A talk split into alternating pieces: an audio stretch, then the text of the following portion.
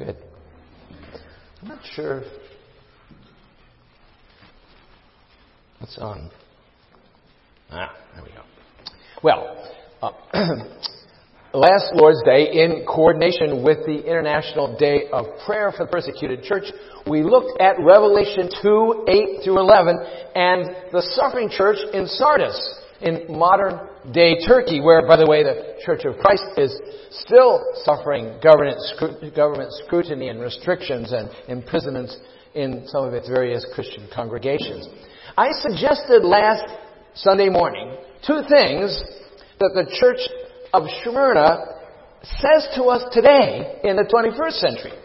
First, the first being that your confession as a Christian puts you and I, at least potentially, in the same uh, conflict uh, that the church of Smyrna was in with their cultural, uh, which was dominated, their culture, which was dominated then by emperor worship. That's because your commitment and allegiance to Jesus Christ and to His holy word, the Bible, puts you potentially at odds with the world and with the culture uh, that we live in today. Now, the second thing uh, I pointed out was the fact that the church in the United States, which has enjoyed peace and protection from our government, supported by our culture for almost 250 years, is historically unprecedented. The hard fact is the vast majority of Christians throughout the world are looked down upon, are frequently disadvantaged, or even uh, cruelly persecuted to one degree or another uh, in Nigeria, uh, which um, we heard a little bit about this morning. Uh, over 1,300 Christians were martyred between 18, 19, uh, 2018 and 2019. In Central African Republic, um, it was 945. In China alone, 5,500 churches were attacked or closed. Uh, 2,000 in Angola. Uh, one organization that tracks these things lists 50 countries around the world that openly persecute Christians. Now, in the lobby, I think, did, did that happen? Yes. Oh. So, um, uh, our great secretary was able to do this. You will find uh, on the bulletin board, or you call it the lobby or the narthex? I need to get this straight. Narthex. Narthex, all right. We're, we're narthex folk around here. So in the narthex, on the bulletin board, you'll find um, a, a, map, a colored map um, that shows um, with some lists that show the na- nations where Christians are most uh, cruelly persecuted. So stop and look at that sometime to inform your prayers. Well, all of that by way of review. So having left off last week with a look at Smyrna, the suffering church, this evening I want to press on to consider the sufficiency of Christ. Moving from the suffering of church to the sufficiency of Christ. For the Lord did not leave the saints in the church of Smyrna comfortless, nor us either. Um, now, how did Christ, uh, how did Christ present himself? I'm still not getting it. Ah, here we go. Um, how did Christ present his loving sufficiency to the persecuted Smyrnians? Um, how does he express his loving sufficiency to us today? For you and I, for as his covenant people, are as much the apple of his eye uh, and the object of his care, uh, and, and as ever was the church in Smyrna. So let's start by reading the text or rereading the text found in uh, Revelation chapter 2, verses 8 uh, through 11. Revelation chapter 2, uh, verses 8 from uh, 8 through 11.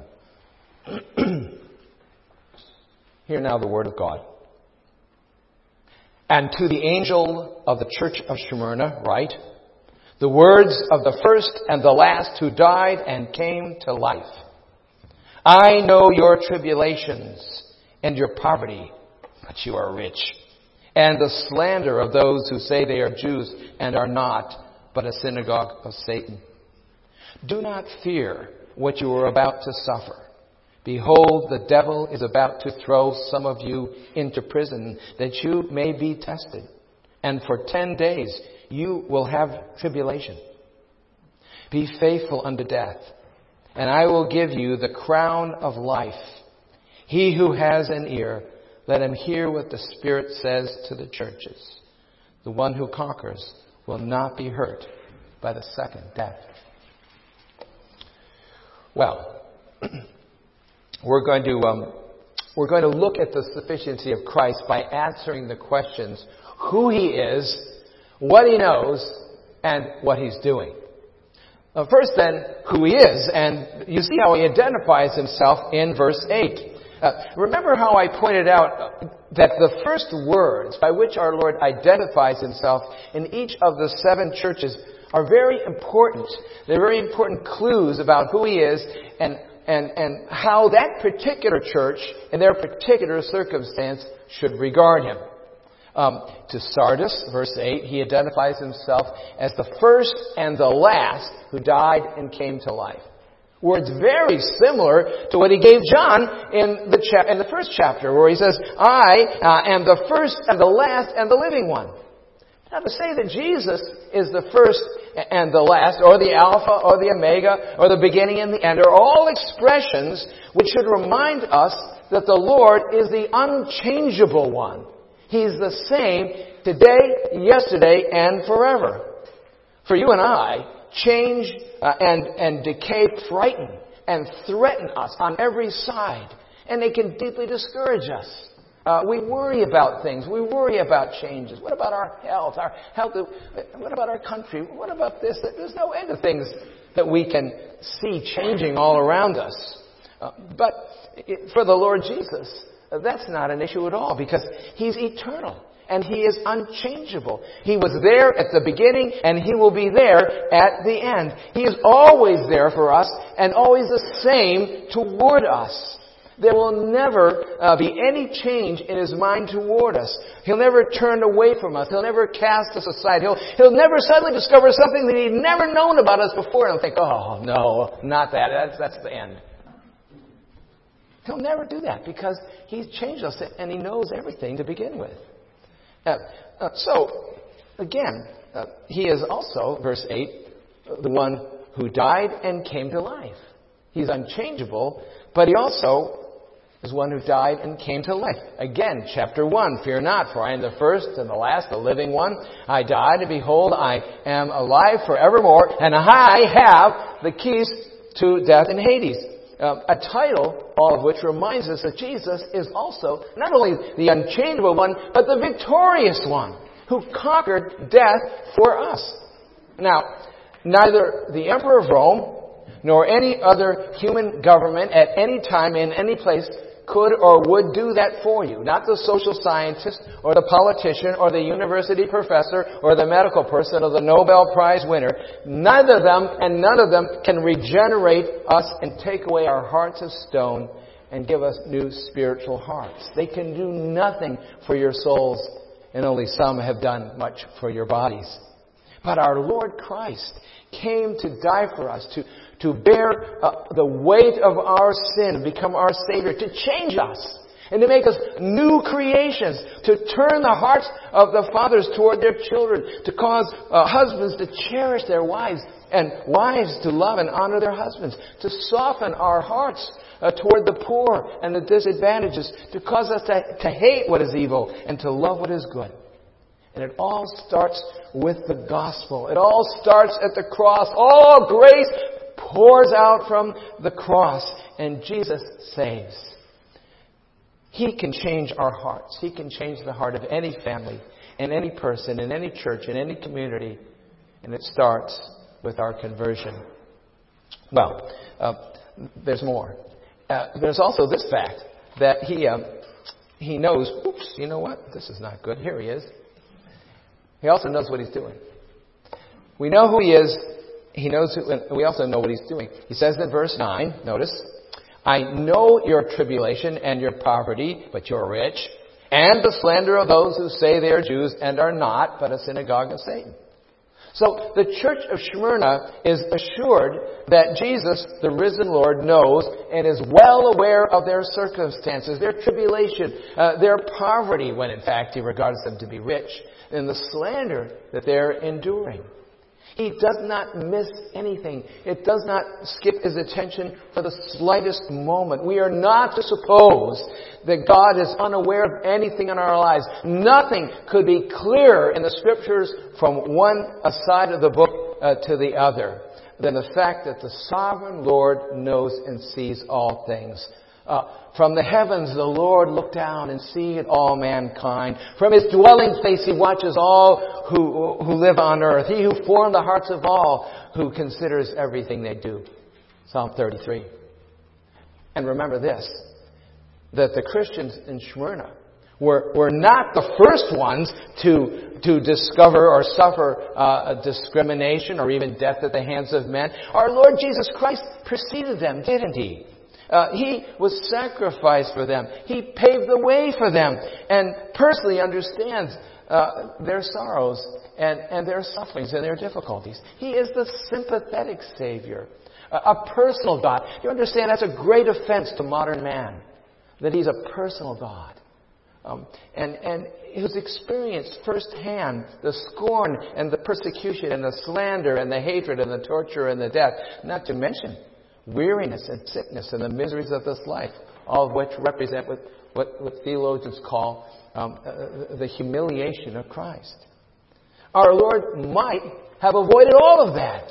Uh, and, and, in fact, one of the big reasons why Christians don't give in to uh, the temptation to compromise their good confession and faith is because Christ himself didn't do it. Jesus, the man, could have he could have backed off from the, the sharp criticism, the righteous criticism that he loaded upon the Pharisees that so inflamed them. Uh, he, he might have made nice to them and, and, compromised a little bit with them. Even in his trial uh, before the Sanhedrin and, and before Pilate, Jesus had a last opportunity to avoid what he knew would be a horrific and torture and suffering.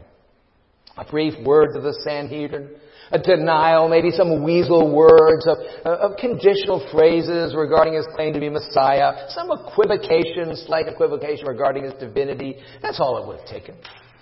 Pilate, for all his fear of the Jewish leaders, would have never dared to condemn him to death if Jesus had so much as tipped his hat, so to speak, to the emperor in Rome.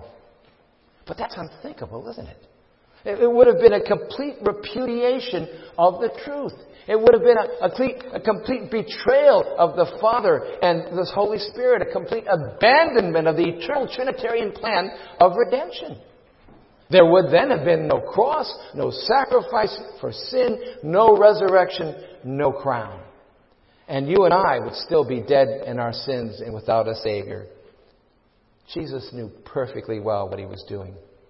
He even knew uh, the, the future tribulations that that church in Smyrna was about to endure, and he even tells them about it. He says, The devil, verse 10, is about to throw some of you into prison that you may be tested, and for 10 days you will have tribulation. Our sovereign Lord rules over all things, even the devil, meaning the devil does nothing outside of the plan of God. And not by bare permission, but out of God's sovereign plan. That's so mysterious to us. But uh, it's certainly true that Satan doubtless had hoped to sift those saints like wheat. Wheat. He desired to destroy them and to cause them to crumble and to fall and to pressure them into denying Christ. Nothing would have made him happier than to see the Christians bowing to the emperor and how that would have pierced the heart of Jesus for them to have done that. But God, you see, had an overriding purpose as well as a plan for those saints in Smyrna. The, the plans of the Lord, the foil, uh, the Lord foils the plans of the nation, and He thwarts the purposes of the people. But the plans of the Lord stand firm forever, the purposes of His heart to all generations. Psalm 33 again. And in this case, He reveals His purposes uh, for the saints to made, uh, made for them to suffer for a defined, a very defined, uh, limited period. Please notice, ten days so that they might be refined like gold and purified in the furnace of affliction. That the fires of affliction might purge their faith and strengthen their character for his own glory and for the ultimate good of his people. For as James uncomfortably reminds us, the testing of your faith produces steadfastness that you may be made perfect, complete, and lacking nothing. Brethren, it's the purpose and business and challenge of every Christian who suffers in this life to look beyond the trial and the pain, regardless of what they may be, whether it's some persecution in this life or, or, um, or something perhaps simply the, the misery of indwelling sin in a sinful fallen world. It is ever our business to try to see God's uh, purposes uh, and, and, and understand something of it. And, and in the case that we, whether we understand His purposes or not, to at least to discover how it might serve uh, to, to profit us and to glorify Him.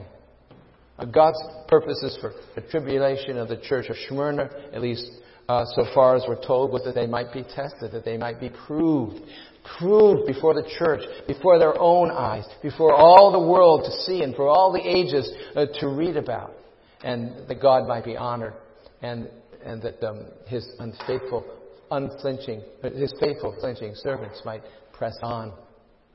So, God uh, shows us in this text that He is always sufficient, but also He shows us that uh, He who rewarded His own victorious sons is loaded with rewards also for His enduring people. And that's my second and last point about the spoils of victory. Um, for our Lord speaks here, as He does so often throughout the Scriptures, of spoils or of rewards reserved for those who persevere, believers in this life. Uh, verse 10 Be faithful unto death, and I will give you the crown of life. Now, the image there um, that is given, that would surely have come to the mind of the Smyrnians, um, would have been uh, that crown that was typically awarded to a victorious athlete. For there was in Smyrna apparently a very great amphitheater where athletic contests were frequently held and where the victor would stand in a high place and receive a leafy crown to be seen and honored by the rulers and the governors of the city and all those who came to witness the event. So it's really a very evocative image that ought to remind us um, that, uh, that uh, we are all in a race. We're running a race in life. And it's hard enough with or without persecution. And may I say, uh, especially to those who are older in the congregation, that, that this race, like any race, doesn't become easier but harder with every passing mile. We start out fresh and strong and young, but by the end we grow weary. And the finish line is never at the bottom of the hill, but always at the top. And very often we come to it only after we've passed through fiery trials and deep waters, and sometimes it feels like uphill all the way, and the hardest part is at the end. But it's the one who conquers the one who perseveres, the one who doesn't cave in um, to his own sin or the sins of others, who doesn't despair, who doesn't give up on his or her faith, but daily finds grace in the Savior, resting on Christ, faithful to the end. For, as we read in verse 11, the one who conquers, the one who finishes the race, will not be hurt by the second death. That's the second part of the spoils of victory, the crown of life and one who will not be hurt by the second death. The second death refers as a reference to, uh, uh, to the, judgment and death of an unbeliever. Um, the second death is the death of someone who, one way or another, uh, denies Christ or, or, never confesses Christ, who recants, especially one who bows down his heart to the devil, one who, who gives up, who turns away in unbelief, who in faithless apostasy, whose heart and soul is cast into the lake of fire at the second coming of Christ. Now, no one escapes the first death, but for the Christian who's saved, born again, who faithfully follows Christ, his soul will never be harmed. He, she will pass into the blessed presence of Christ. And, and yes, if we're true to Christ and to our faith, if we hold on to what we believe and are taught in the Scriptures, yes, we shall suffer. And in some places, some, some, in some places, some more than others. In this world, our Lord assures us, you shall have tribulation, but rejoice, for I have overcome the world. Christ overcame as the living one who died and came to life, and we shall overcome in Christ Precisely because we are in Christ. We are united to Christ and drawing on His strength and living out of His grace and through His love and sharing in His blessings and sharing in His honor. Brothers and sisters, purpose in your hearts this evening to be faithful, come what may, and fear not. For you know You know who He is. He's Alpha and Omega, the changeless one, the God who keeps His unconditional loving covenant with His elect. And you know that He sees everything and orders everything for His own glory and for the eternal good of His people. And you know that the one who conquers will not be hurt by the second death, for He has laid up for you a crown of life. Be ye faithful. And if you've never confessed Christ, if you're not really sure if you confess Christ, then, then ask Him. Now's the time. Ask Him now. Say, Lord, won't you save me? Won't you be my Savior? The Lord Jesus never turned his back on anyone. Let he who has ears to hear, hear what the church says to the churches. Lord God, we thank you for these words of encouragement that regardless of our situation in this life, whether we be uh, subject to great persecution or only those persecutions which are common to all men, Lord, uh, we uh, pray that in all of that we might know the sufficiency of the Lord Jesus Christ, who He is and what He, what he knows, that He knows and, and orders all things. And that, Lord God, you would lead us to be faithful in things small and great, and that we might see clearly in our eyes the crown of life and the promise of eternity with you in heaven. Lord, we pray for our brothers and sisters again who are suffering greatly for their faith, who are greatly disadvantaged. We pray that you would give them strength uh, to stand firm. We ask in Jesus' name. Amen.